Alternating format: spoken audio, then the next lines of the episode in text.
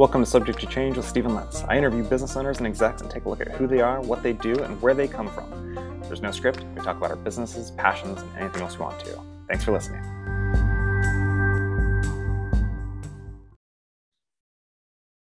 Welcome back to Subject to Change. I'm Stephen Lentz, and today I'm talking with Brian DeMint, owner, founder, author, and father of four, as well as a crypto enthusiast. How are you doing, Brian? I'm doing really well, Stephen. It's a pleasure to talk to you today. Man, I am stoked. So we, I know we talked just briefly before we push record, and I feel like I say this every single time because obviously no one else can hear a conversation, but we uh, we both got into crypto kind of a long time ago.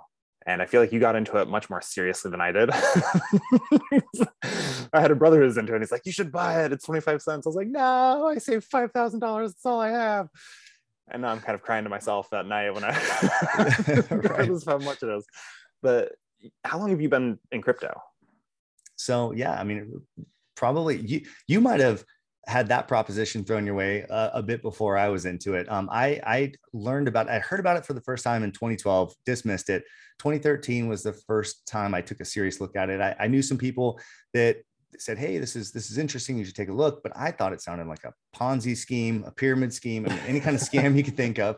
Um, and I thought it was magic internet money, pirate money, because I, you know, I'd read headlines about how it was used to buy heroin on the dark web and things uh-huh. like that. Yeah, Silk Road. And, yeah, Silk Road. I mean, that was, you know, I guess it was the early use case of Bitcoin. Um, and some of those stories might have been, you know, aggrandized, and some of them were probably pretty accurate. But so that was the lens I looked at it. And then um, I was really trying to to study it a little bit more, to just kind of dis, disprove it to friends and, and just kind of tell them that they're full of it, because that's that's fun. Like our, our ego, our ego likes to, when our friends are excited about something, crush their dreams. Um, and so, especially so really when, quick, oh, go ahead. Did, so did you find out about it just like on your own, or did you have someone introduce it to you? Like for me, it was my brother, my older brother was like, hey, you should check this thing out. Yeah. Like otherwise I would have never known. Right. So yeah, there, there, there, well, the first time I ever heard about it, and this is when I just, just had dismissed it, I was watching, and, and I don't watch a lot of like E S P N, especially now, but back then I did a little bit. And uh, it was like Sunday, or it was like Saturday college game day. I never watched college football, but I was just happened to be watching E S P N, and there were, there was a, a kid in the background. So the, the setting was where there's, there's, uh, you know, like the commentators, and they're talking before the game with their microphones. And then mm-hmm. they have the crowd in the background. And there was a college kid with like, you know, his face paint on and all that kind of stuff. And he had a giant sign that said, hey, mom, send Bitcoin. And he had a Q R code on it. and, and so I was fascinated. I was like, what, what the heck is that? I have no idea what that is. And so a time traveler. That's what that he's is. Like, like he's, he's, a time, he's a time traveler. Yeah, this I didn't tell you this was nineteen eighty-nine. No, um, no, it, it was it was yeah, it was probably two thousand twelve at this time, somewhere around there. And uh, so I Googled it, uh, and and it turned out that I Googled it like a day or two later, because I, I thought of it again, and, and, and it turned out there were some stories written on him. Apparently this kid had, I don't know, it was like twenty-four thousand, twenty-five thousand dollars worth of Bitcoin sent to him because oh his, his Q R code was, you know, playing in the background of, of, of an E S P N segment. And so people from all the, all over the world sent like a few dollars worth of Bitcoin, and, and then the price, because at that time it took like any kind of press would make the, the Bitcoin price go up. So there was, you know, people were saying, oh, Bitcoin's on E S P N, even though it was just some kid in the background. Right. And so that, that this kid got maybe, you know, ten thousand dollars worth of donations in Bitcoin, but then overnight it went up to like twenty-five thousand dollars, and uh, you know, how volatile Bitcoin is. And so I thought sure. that was just an intriguing story, but it just kind of reinforced my belief that like, wow, this thing is really dumb. Like some, some college kid just used this sign, and then it, it, how does the price go up so so quickly and stuff? So it was it was that, and then later it was probably a year or two later when had friends had, had said, "Oh, have you heard of Bitcoin? I, I bought a little bit," and yada yada yada. And I said, "Yeah, I remember this. The, the only other time I heard of it was this this dumb college kid doing this weird thing with a sign." And so that was what kind of, I almost had a little bit of angst um, when I was trying to talk to my friends about like why this was so ridiculous. But what naturally happens, and I, and this is, this story is very consistent for a lot of people that kind of take the deep dive in Bitcoin and cryptocurrency. And, and those are two different things, by the way. I'll just kind of use them, the terms interchangeably, but they, they do mean kind of two different things. Um, Bitcoin is, is, is, especially true Bitcoiners, they, they really like to talk about only Bitcoin, and then cryptocurrencies is like everything else, but I'll use the terms interchangeably. But um, Bitcoin and cryptocurrency, Um, when you study these things, you inevitably study financial systems, how markets work. You, you study macroeconomics and, um, and, and kind of hard money. And over time, you, you, you tend to study gold and fiat currencies and all these things. And through that study was, it really makes the appeal of Bitcoin much more alluring, alluring as far as um, it was much more enticing, this, this concept of scarce money. And the, the moment when I had the light bulb go off for like, okay, Bitcoin matters and it's here to stay. And it's actually a really important um, in, innovation is I was listening to is probably, this is probably twenty thirteen, twenty fourteen by this point. Um, I was listening to an episode of the Joe Rogan Experience. And he had this guy on named Andreas Antonopoulos. And this guy, he, yeah. he's, he's a, yeah. So you've heard of him. He's, he's mm-hmm. a real famous um, kind of Bitcoin proponent and a cryptocurrency proponent. And um, he, he mentioned a bunch of things in that episode. It's three hours long. But the thing that stuck with me was when he talked about the invention of Bitcoin marked the first time in computer science that we could make something scarce, that's digital and also scarce. And I thought about that. I was like, wow, that's really interesting because yeah, if, if I go into a Word document right now and I type out a sentence, I can copy and paste that because it's digital. I can copy and paste it infinitely. There's nothing that caps that because it's digital. And this was evident in, in music. I mean, if you remember, you're, you're, we're the same age. We talked off, off air about this. You know, we're, we're the same age. And, yeah, and Napster and LimeWire. They proved this. I mean, in the early two thousands, I loved it as a, as a high school kid or a junior high kid that I could go on and download any songs and make a sweet summer mix and then burn it onto a C D and take any song I wanted. Um, but it changed the music industry overnight because music went from anal- analog C Ds and cassettes and stuff like that, where they could, they could um, kind of monitor and, and kind of uh, curtail, you know, they could sell their product and keep inventory of it and keep a finite supply because it was analog, it had to be produced. But once it was digital, you could copy a digital file and then music lost its monetary value almost overnight. It changed yeah. the music industry completely. It's now just starting to rebound, but even the way that the music industry monetizes, if you're a band, you really don't make a whole lot of, uh, of money from, from Spotify streaming and stuff like that.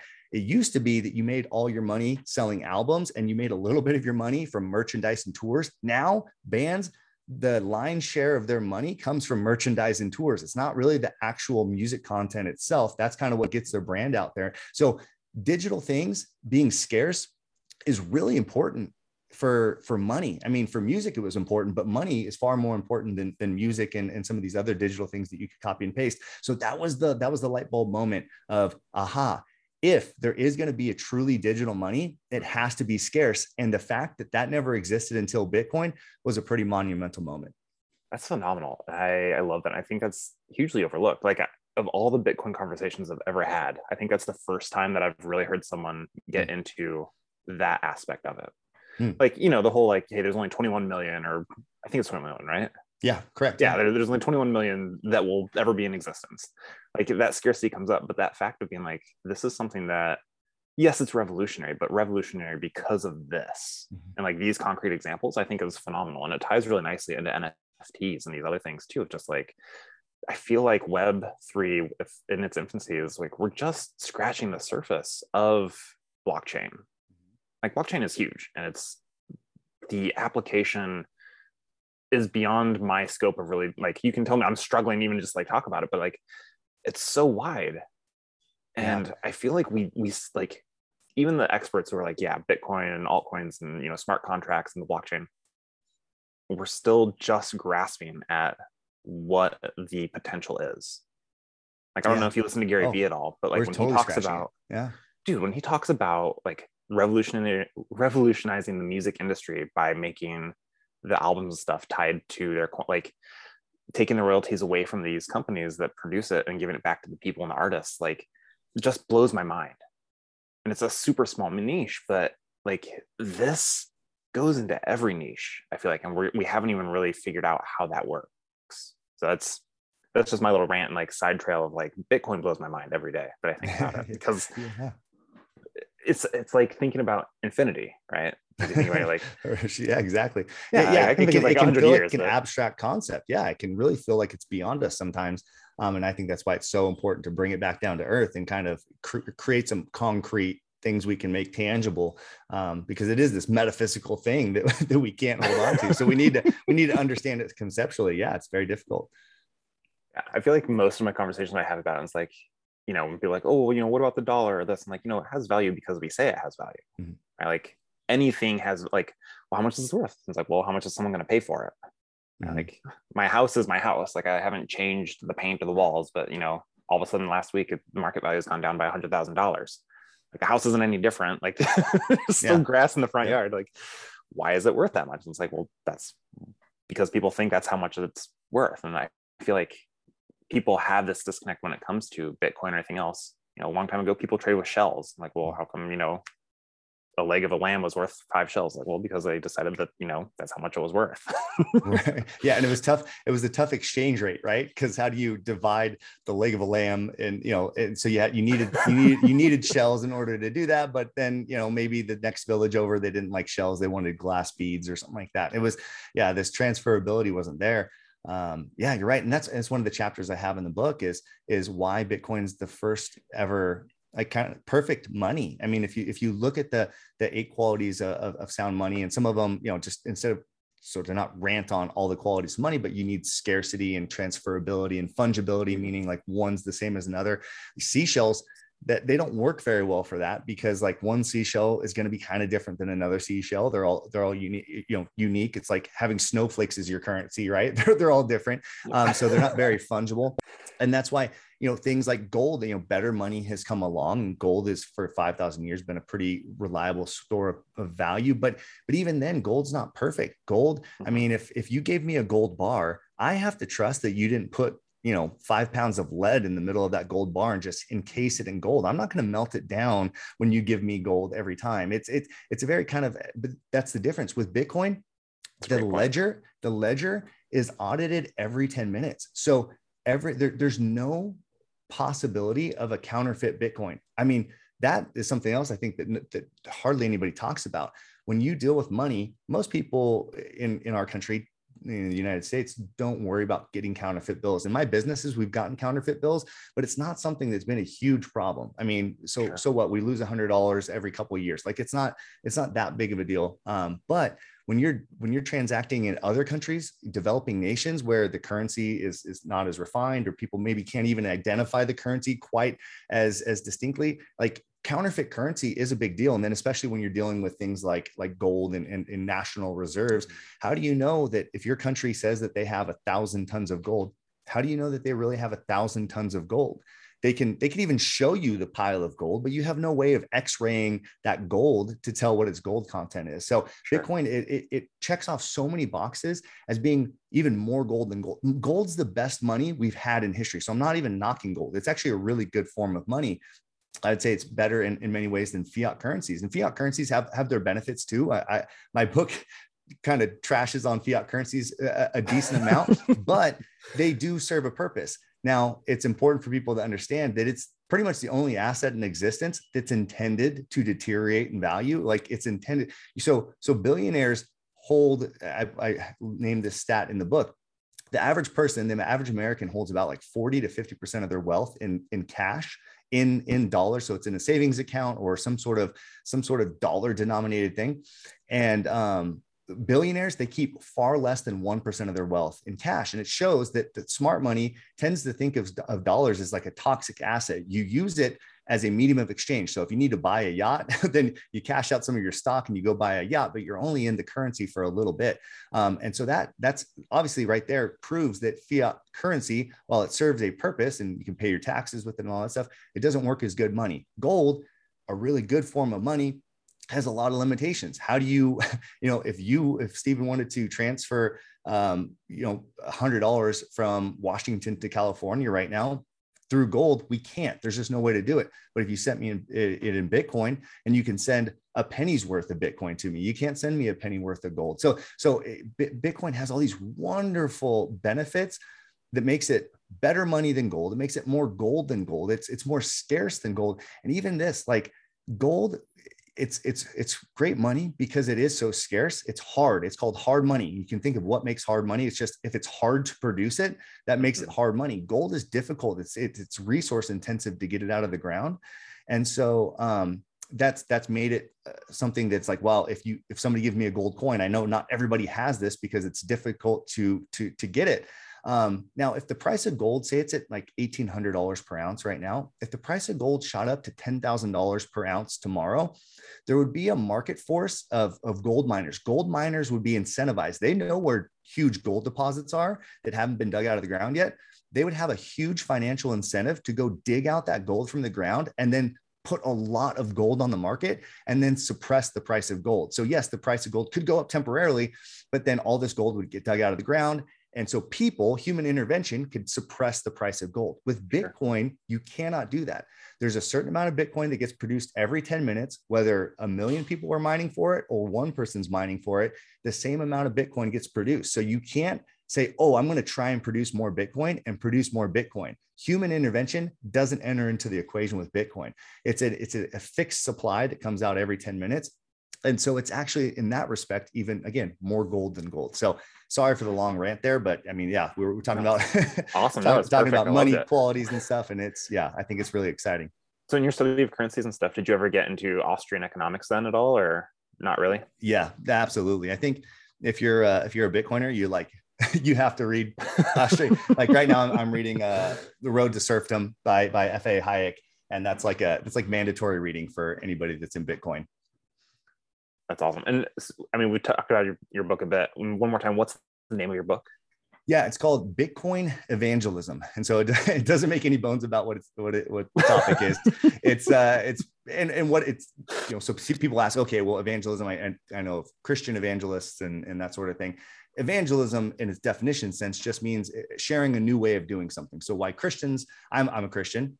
Why we talk about um, the you know why we need to evangelize is because in the Old Testament, there was one way of having a relationship with God, and it was through sacrifice. But then through once Jesus came along, then the way to God was through Christ's grace, right? It was a new way of doing thing, doing things. Well, with Bitcoin, it's there's an old monetary system where it was centrally planned. It was centrally governed. Uh, there's no there's no historical precedent for a decentralized money. So literally, Bitcoin represents humanity's first time ever having decentralized money. It's not run by government. It's not a national currency. It's not a state currency. It has, it has nothing to do with location or people group or race or ethnicity or anything like that. It's the only currency in history that, that, that is removed from that. And some people might say, oh, well, gold was kind of like that, right? And yes, to some degree it was, but there were gold forms of currency. So stamped gold coins and things like that were country centric and, and national centric. So Bitcoin, literally, you can't stamp a U S Bitcoin. You can't stamp a Chinese Bitcoin or anything like that. It literally is a currency of the people for the people. So that's kind of what Bitcoin evangelism is all about, sharing about this new way of doing things. And the, the first half of the book really talks about why Bitcoin matters in terms of economics, technology, um, and, and kind of how it's revolutionary in that sense, because you really shouldn't look at it as an investment. And it was probably wise when your brother hit you up to invest five thousand dollars. It was, it showed good discipline that you're like, I, I don't know what this is. I'm not going to put five thousand dollars in it. That means you're wise. That, that was the right call. Now, financially, it didn't, it didn't pay off, but it was the discipline and prudent. It honestly was the prudent. So hopefully, so you can sleep better at night. It was the wise, prudent decision. If you go through life making decisions like that, in the end, you're going to be a lot better off. Um, and so yeah, you shouldn't invest in Bitcoin. You shouldn't take any of your money and put it into Bitcoin, or any of your currency and put it into Bitcoin, if you have a zero percent understanding of it. But, you know, if you have a one percent understanding or a five percent understanding of Bitcoin, then invest one percent of your money, or maybe five percent of it, um, depending on how much you understand it. But I, I certainly wouldn't YOLO into it, as the kids said, like four or five years ago. I know it's not even a term anymore, but, um, yeah, oh, man. Uh, See, I wish I was well as well spoken for, as you for Bitcoin evangelism, because then I was at the station with my coworkers, and it's it was at three grand, three grand of Bitcoin, and I looked at it and I was like, guys, like you need to buy it now. It's like this is the last time it's ever going to be in single digits. Mm. I was mm. like, buy it now, and they're like, no way. I was like, dude, soon it's going to go up to ten. I was like, and you're going to be screaming and kicking about it. And they're like, nah, it's never going to get there. And I, you know, climbed up to like seven. And they're like, well, maybe. And I was like, guys, like, get it before it hits ten. Like, get it, please, just do it. Like, anything you can do. And obviously, like, I'm not near as eloquent, right? Like, you're just, like, you're just like, just like admonishing him, like, you guys need to do this. Yeah, yeah. Yeah. I was like, guys, like, look, I'm buying it too. Like, do what I'm doing. It's for your, it's for your own good. Save yourself. And like, wow. The ship's burning. Yeah. It's like hellfire and brimstone speech right there. It, but yeah, I mean, it, it is, it's one of those things where it, it can be frustrating. I think that that's where I was for a long time, is that those were a lot of the, the appeals that I made to people is like, guys, and, and I'll say this to back it up, the, the inflation stuff we're dealing with right now, I, the organizations that I was a part of in two thousand sixteen, two thousand seventeen, I was doing presentations on why inflation is going to be a problem back then. So uh, this is uh, that people say, oh, inflation's a problem because of COVID and stimulus. Like, yeah, that, that hyper drove it.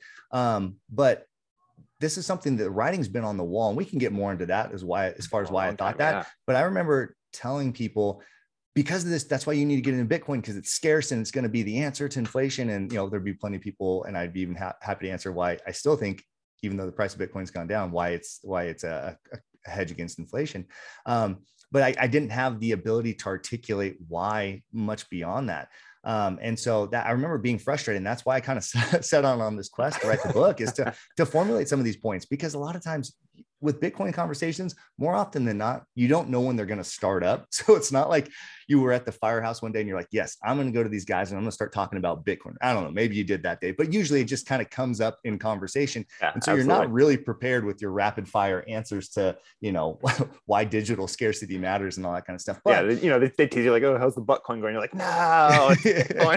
Exactly. You're like, I should have done some studying, some cramming for the exam last night. But that's why reading something like like my book, um, it's there's there's certainly other really good Bitcoin books out there, like uh, the, the Bitcoin Standard's a really popular book that's that's changed a lot of people's perspective on it. But those books are very academic, and I'm not like a super smart guy, and so those are books that I need to read. Even though I kind of understand Bitcoin, I need to read them like two or three times to grasp the concept. My hope is with my book, it's it's simplified enough that, that the answers are kind of um, simplified for the lay for the layperson to understand easy enough. You can give it like one read through and have a pretty well formulated kind of thought process on Bitcoin, pretty well formulated arguments to at least be able to articulate your points in a conversation. Um, and so, yeah, I, I think that, yeah, it, it's important. I've been exactly where you were, and it, it's frustrating because you're like, I see the writing on the wall, but I can't tell you why I think that. It's hard. Mm-hmm. No, that's awesome. So, I mean, and going back, I mean, we kind of skipped over it, but so you went from seeing the dude with the, hey, mom, send Bitcoin sign, right? What was, what was your journey after that? Yeah. So once I just, I started buying, I think, cause you, you, you said you had your first shot at Bitcoin to like sub a dollar. And that's, that's, that was really early on for me. It was, I think Bitcoin was at two hundred fifty bucks still when I first bought in. So it was somewhere in late twenty fourteen, probably. Yeah. Sounds about right. Um, and so, but I was, I was an entrepreneur, young entrepreneur, and I was pouring everything into my business. So I had no extra money to spend. So I bought a few Bitcoin at that time, and it's turned out to be, okay, cool, great investment. But it, it wasn't like I dropped ten thousand dollars on Bitcoin at that time. Um, and so I just kind of bought it and then just kind of watched, kind of watched the markets for a while.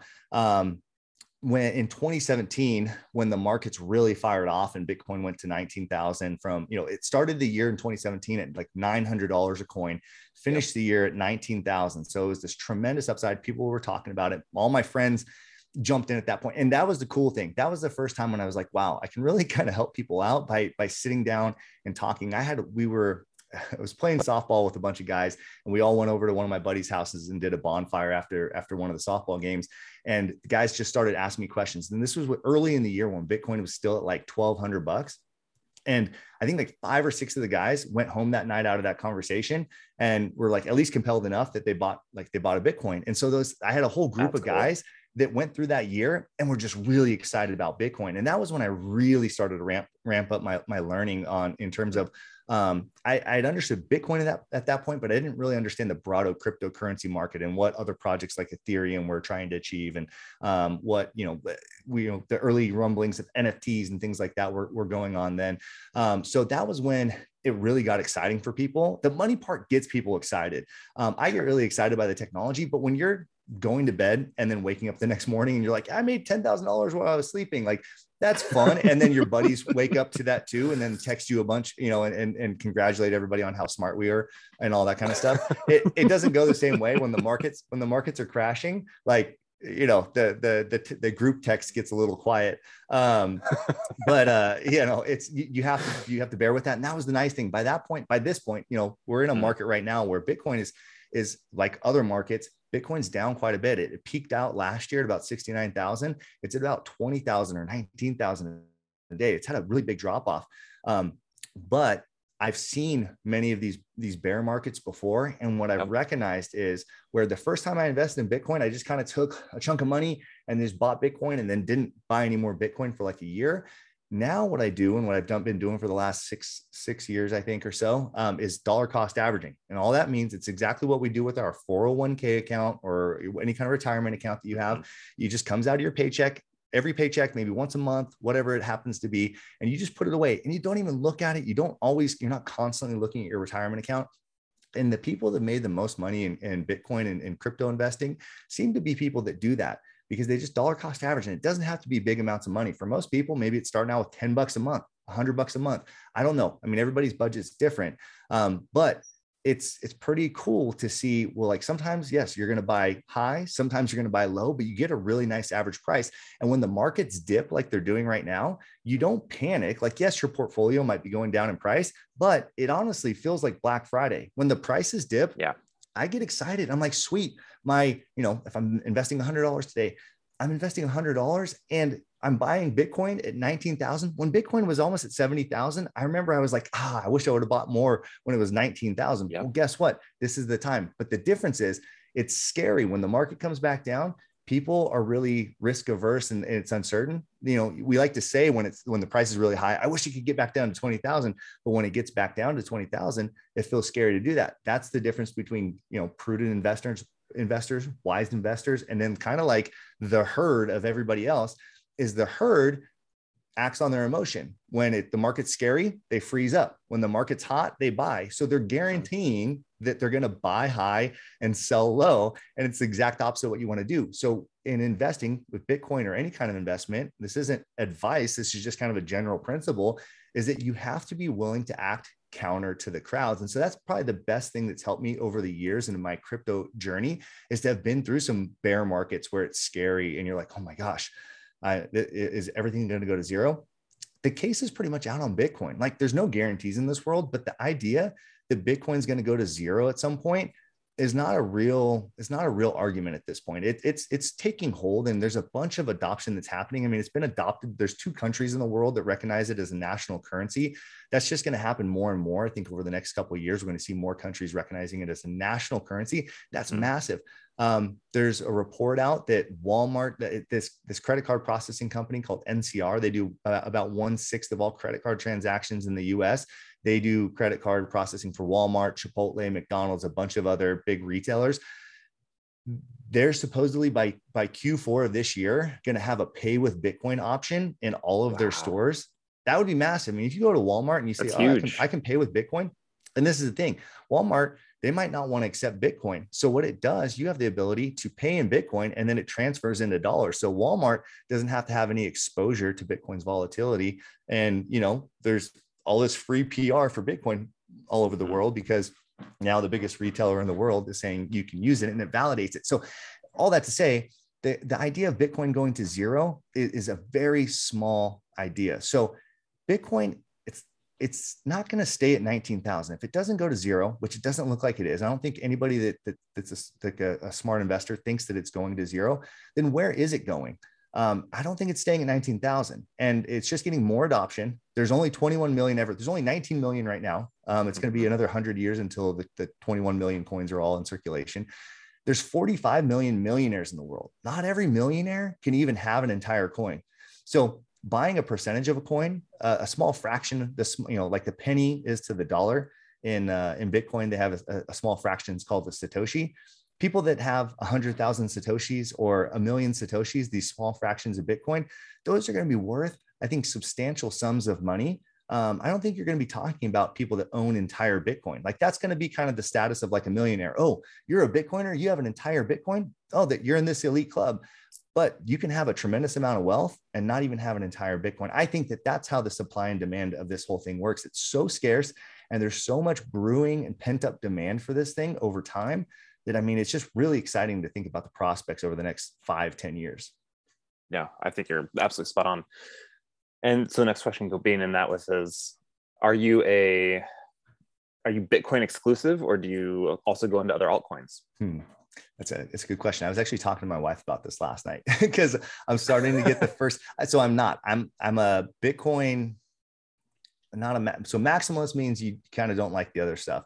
I'm like a Bitcoin, like Bitcoin's primary in my, in my view. I think Bitcoin is, is the most important. I think it's the most decentralized. It's the most secure, secure. A lot of other crypto or digital assets are still in their experimental phase. They're not sure.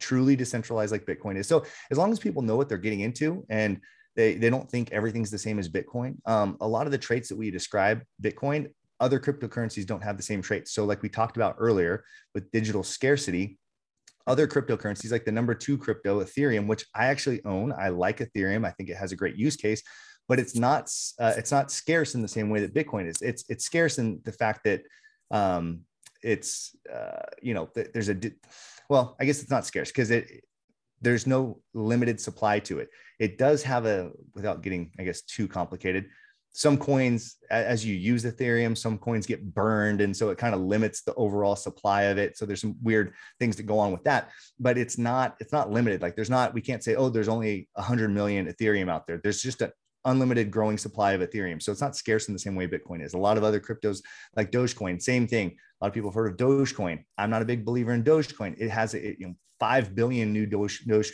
Dogecoin get created every year.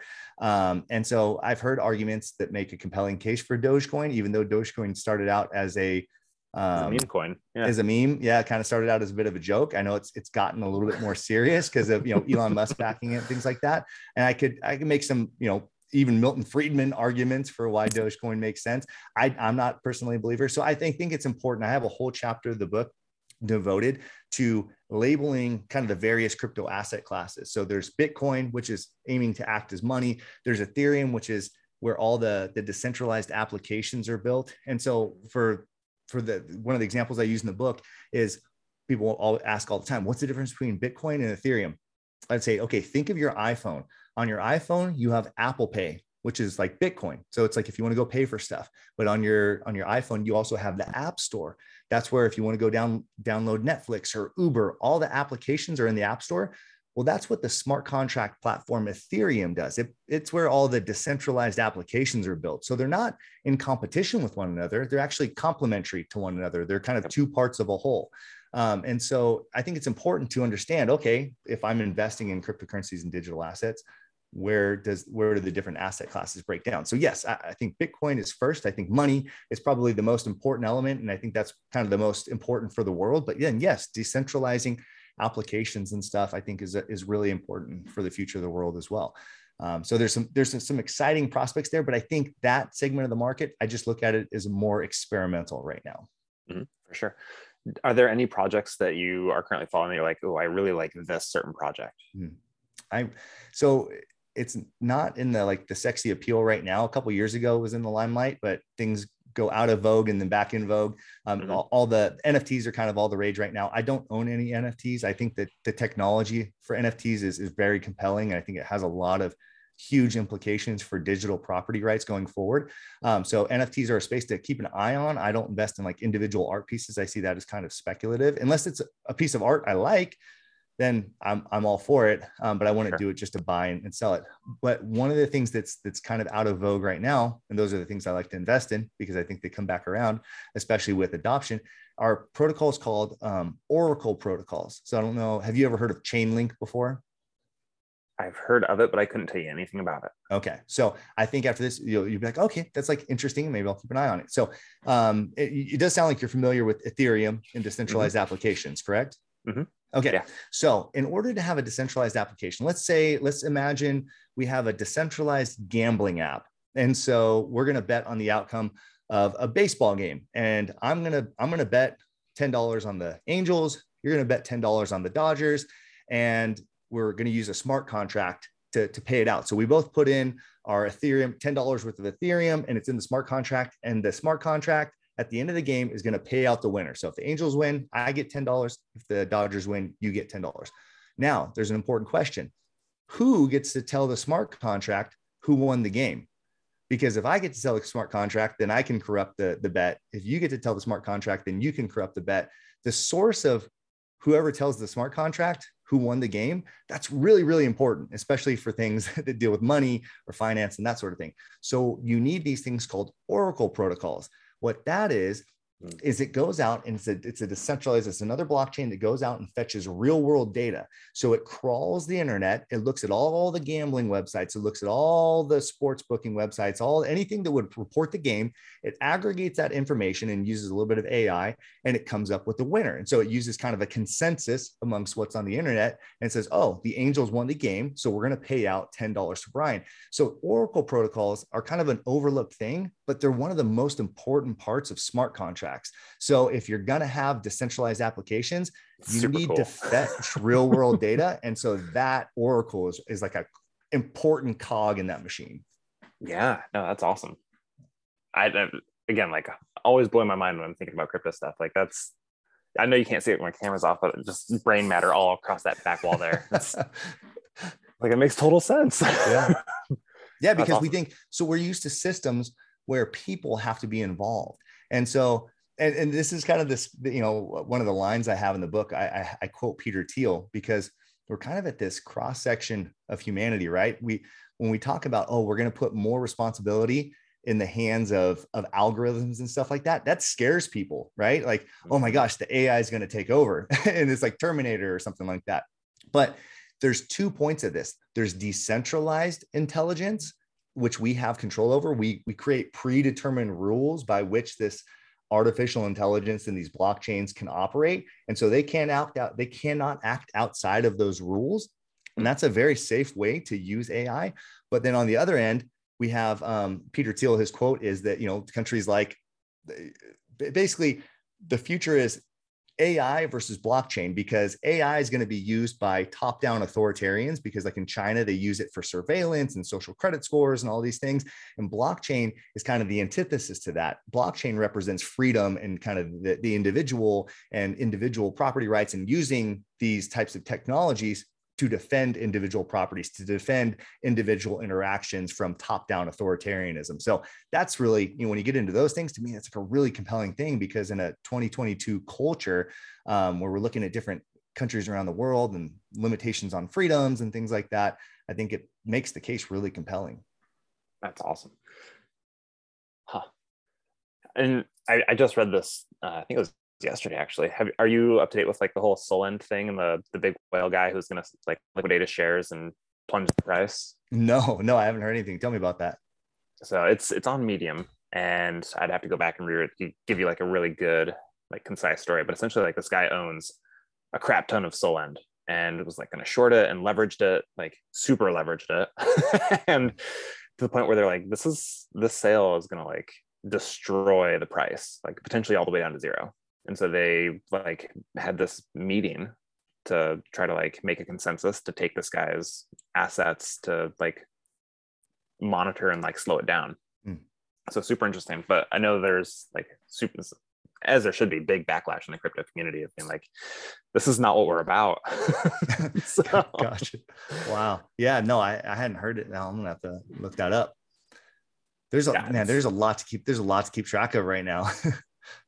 No, but Celo actually is one of is a, a project that I really enjoy, and I don't know if you've heard it. It's a C E L O, but they they're C E L O. No, yeah, yeah no, I, and I'm I'm always ears, because there's like eighteen thousand cryptocurrencies out there, and oh, yeah. uh, I'm trying to keep up to, to par. But so what what is what is that all about?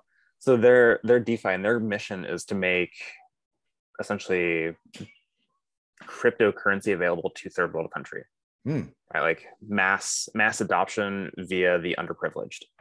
And so they've done cool projects like uh, I think it was like basket weavers in the Philippines or something like that. Like they went in and found this community of people who were really struggling. They couldn't get loans. They didn't have any money to buy their supplies. And so they had like they seeded this community from their their backers, and they all like gave, I think it was like five thousand dollars worth of Celo. Oh, but wow. it, and there's like this case study of how it, their involvement with Celo turned that community around, like made these, you know, twenty families with these matriarchs who are selling baskets and like doing weaving and stuff and textiles mm. to provide for themselves and their communities, and just being like, look, like DeFi is a very viable solution that we can tangibly help people with. Hmm. And it's cool. And they've, they've got like, uh, I think three different stable coins now. Like one's in Brazil, I think it's like the C Real. They've got one in Europe. Uh, it's like, I can't remember. They're like C something, right? But yeah, see, it's, it's a very cool platform. And I think they, last time I was looking at it, I think it was a while ago, they're like five or six dollars, I think, for a Celo coin. But wow, I think they're they're very under undervalued for what they're doing and like the stuff they're doing. But I, I think they're just, they're one of those watchers, right? Like mm-hmm. in a couple of years, all of a sudden it'll be like twenty or thirty dollars for a coin or something. Yeah. And we'll have like, those same regrets, from? right? About lighting yeah, night. Absolutely. Yeah. Yeah. No, but they're, they're super cool. I mean, but- that's, that's really interesting. Yeah. There's, there's some really cool stuff like that right there. Such a great story. How many headlines have you seen about that? Like zero, right? I mean, it's yeah. maybe, maybe it's from specific like crypto news websites and stuff, but I mean, as far as mainstream, that stuff's not being talked about. Um, and those are like real solutions to problems around the world of poverty and, and banking the unbanked and, and giving financial. I mean, those people that they're working with probably have never had a bank account, right? Because it's just not profitable for banks to have banks in those regions or, or to provide bank accounts for those people. Um, and so, yeah, giving people it's, that's the weird thing is that there's these all sorts of uh, historical, even current day things that you see where, where cultures jump technologies. So for example, you go to some of these like African countries where they're they're developing nations and they never had landline telephones, but then people are walking around with smartphones. And it's like, yeah, you guys just bypassed the entire landline telephone yeah. generation because that infrastructure was really, really expensive to build out. Um, but but we're using satellites and, you know, Starlink and, and all these different, these different telecommunications networks and, and smartphone technology has been deflationary. So it's become cheaper. Um, yeah. Poorer people can have access to, to a smartphone and an internet connection. And that's all you need to have a bank account now with Bitcoin and Celo and these different, these different coins. And now you're plugged into not just a local economy, you're plugged into a worldwide economy. And if you study economic systems, what keeps people poor is their economic network is limited. And if so you only have so many people you can trade with, then your capacity to pull yourself out of poverty is very limited. But if you can plug into a worldwide economy, then the upside, I mean, you only need to take a, a fraction of a fraction of a fraction of any kind of business from the worldwide economy and bring it into those villages. And it completely tra- transforms their, their local economy overnight. Right. So that's exciting. I mean, as soon as you're talking about that, I'm like, yeah, I've seen projects that have, that have talked about things, you know, similar to that. And they're, they're making huge differences in these places. And guess what? This is kind of the cool thing about free markets and, and growing markets. When you make a new market wealthy, that provides extra services and resources and, and goods for the world, it makes other places more wealthy. I mean, it's people think that there's a, a mutual, mutually exclusive wealth in the world. Like if one person has wealth, then the other person can't have it. If people are producing things with capital, then it makes more wealth for everybody. It makes more value for everybody. And so that's why I think it's really important for us to look at it that way, is building up other economies, because it, it actually makes the world a, a wealthier place. I love that. What's your take on like staking pools and stuff? Like, are you are you solely buy and hold guy and just kind of like store away in cold storage, or do you do trading? Like I myself personally, I like trading and I use some bots and stuff and mm-hmm. I think it's fun, but like what's, what's kind of your mentality as far as when it comes to assets and crypto and your general outlook? Well, I was never smart enough to go the bot route with trading. I always just try to like do it myself. And then that was the only way I ever lost money in, in, in crypto. Um, so I know some guys that have done it successfully like yourself with bots, and uh, you know, that, that would have been the way to go. Um, yeah, but I very much buy and hold. And then yes, staking. Um, I, I do, I do a fair amount of staking to just generate some passive, passive income on, you know, proof of stake coins like Cardano um, and some of those. Projects, again, I, I I have a checklist in the book of, of kind of my methodology for, for coins and like the process I go through before I buy into them. Um, but yes, if I believe in the use case and the tokenomics and everything, then I'll buy I'll buy and hold it. And if it's if there's some sort of sort of staking feature to it, then then I'll do that. I do I have about I don't know a few thousand dollars that I that I'm just doing DeFi. So I'm just doing yield farming with. That's very experimental for me. I don't know if it's a good investment or a bad investment.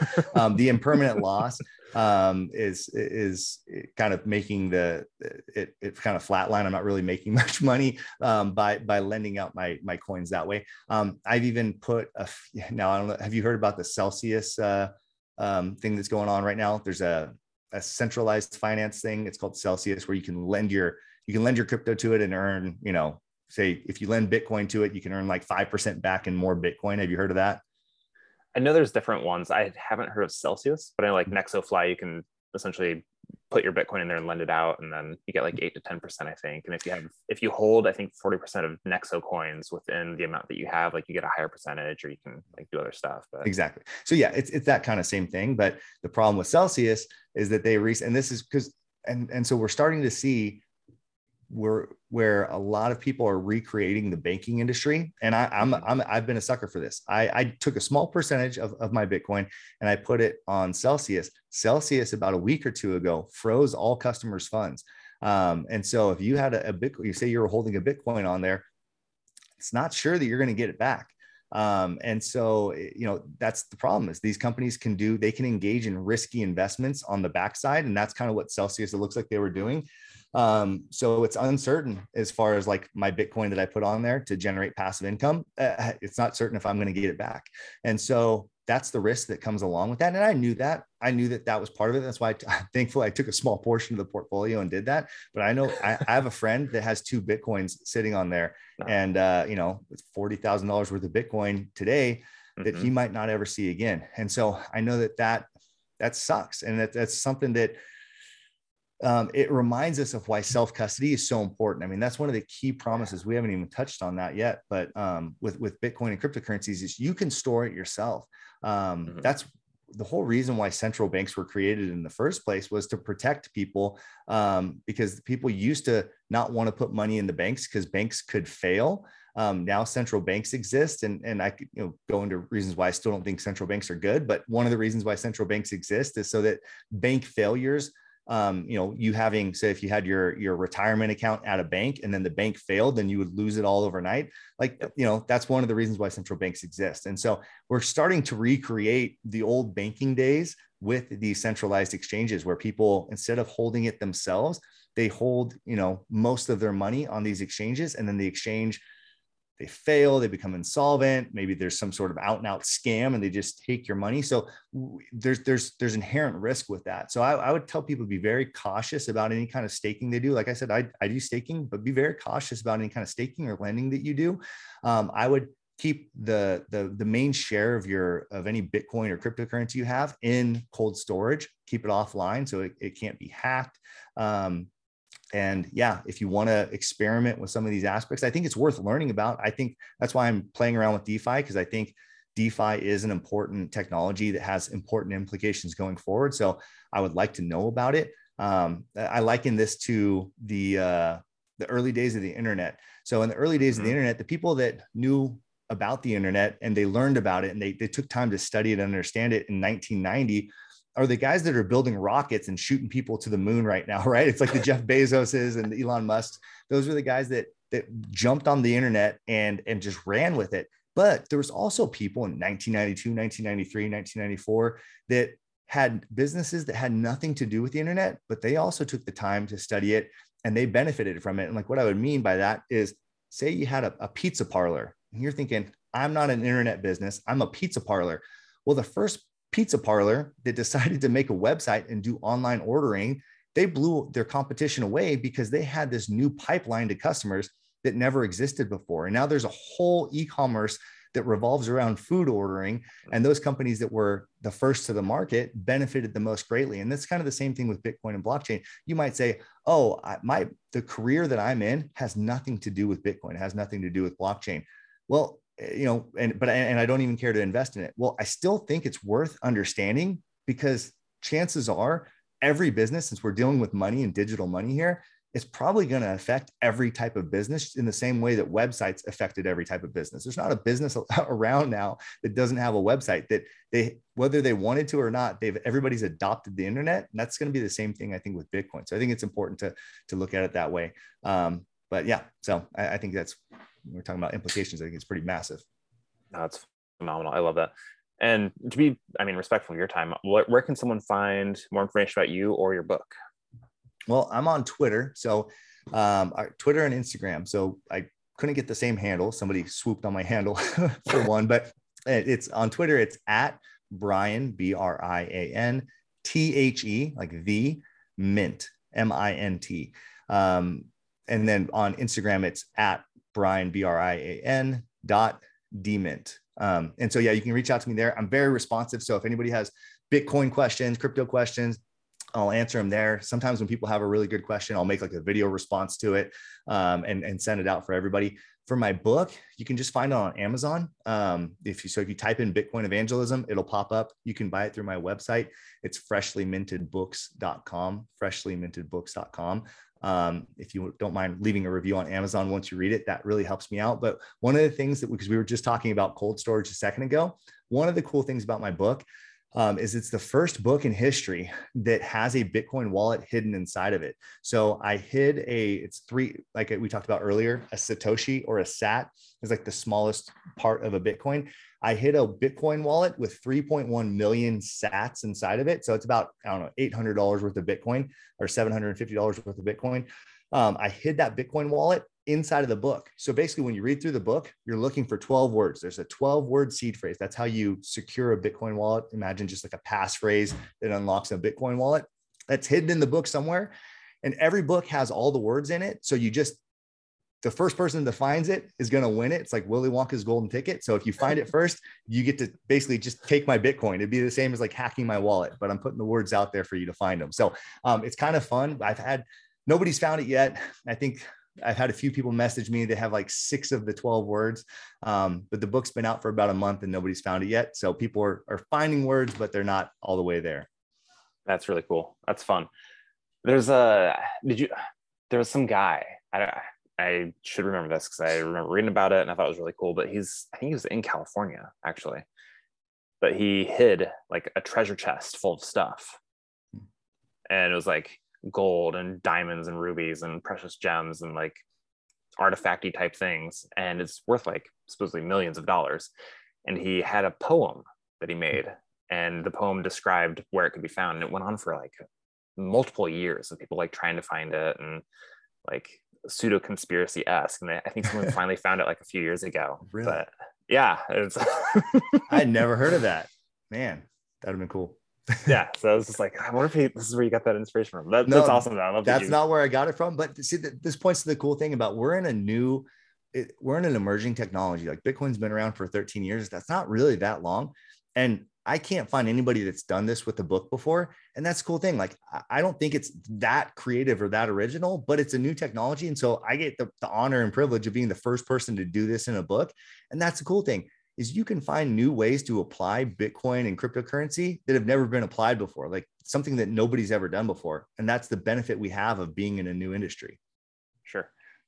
I'm sure you probably told them in the book, like, hey, once you unlock the, the wallet, make sure you send the funds out. Yeah, right. Because then I'll share the Bitcoin with you for the rest of the forever, you know, and you're going to have to, you're going to have to share it with me. But yeah, no, yeah, definitely. Once you, once you steal the Bitcoin, make sure you send it to your own wallet, because then other people are going to find those twelve words. Um, but yeah, that, it's, it, it's fun. It's been fun so far. Uh, people, people have been really getting a kick out of it. And the cool thing is you actually kind of have to read the book in order to find the words. And so um, it's it's really forced people to dive in and digest the information. And I've been getting really good feedback about how it's such an easy read. I don't use a lot of big words or anything like that. It's probably because I'm just not that sophisticated of a guy, um, and I need things simplified for me. Um, but that's been the greatest feedback ever. I've had guys in from the, the, the hood um, in New York tell me that it was like the, the you know, only economics book that they've ever read, and it was life-changing. I've had C E Os tell me that it's the only thing that they've ever read about Bitcoin, and it was really accessible for them. I've had, you know, musicians reach out. I mean, just so many different people that have read it and said that it, that it resonated for them. And that's exactly what I was going for. Like when I was writing the book, that was the hope, is that it would speak to kind of people wherever they were at, um, because money is something that speaks to all of us. Um, and so I'm glad that it came off that way. And uh, I just, it's, it's been really encouraging to get the message out there, um, and then also have people enjoy it and find it edifying. That's awesome. So last question for you then is, is there anything that you wished I'd asked you or that you wanted to revisit before we end today? Oh man. Um, I think I would love to come back sometime and just like do a whole episode on, I mean, this might sound super boring to, to people, but I think that it's like so relevant now that people might just be like, okay, I'll listen anyways.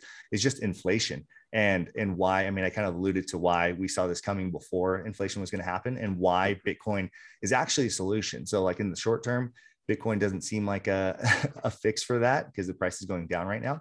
Um, but I think that there's a, a really compelling reason for why not only Bitcoin has inherent value. Um, I think all my, my older family members, they can't get over the fact that I can't pick a Bitcoin up. So how does it have value? Um, and so I could, you know, touch on why, why Bitcoin has inherent value and why it's also a, a, an actual fix or hedge for inflation. Yeah. I always laugh when like people ask that question, like, well, you know, when you pay with a credit card, like your bank's not like stuffing dollar bills in an envelope and sending right. it to Walmart, right? Like, no, no I think people that think that. I think people think that though. I, I really do. Yeah. No, that's it's so awesome. Funny. You know, it's, I mean, that goes back into like five to seven years ago. I feel like my brother was super into, again, Austrian economics. And he's like, you know, the inflation missile's left the tube. Like it's been launched. We're just not sure when it's going to hit. Mm-hmm. Like, yeah. like you said, like Ren's on the wall. Like we're just waiting for that. Yep. Yep. And That's I think there's, there's really historical, like really fun, interesting historical, uh, you know, precedents or use cases or case studies, I guess is the word I'm looking for, to go into on, you know, like Weimar Germany and talking about how their hyperinflation was created and ultimately how it ended. The way it ended, here's the, here's the spoiler alert. The way that the German hyperinflation after World War One ended was they created a new currency with a fixed supply that couldn't be inflated. That was the fix to their hyperinflation. And so we have a, a digital version of that today. And so, um, yeah, I mean, it's, it's, it's pretty cool when you look back at history, and Austrian economics, exactly what you're talking about, um, has a lot of answers, I think, for our current context. That's so good. Awesome. Well, Brian, thank you so much for being on Subject Change, and everyone else, thank you for listening. Thank you, Stephen. I appreciate it.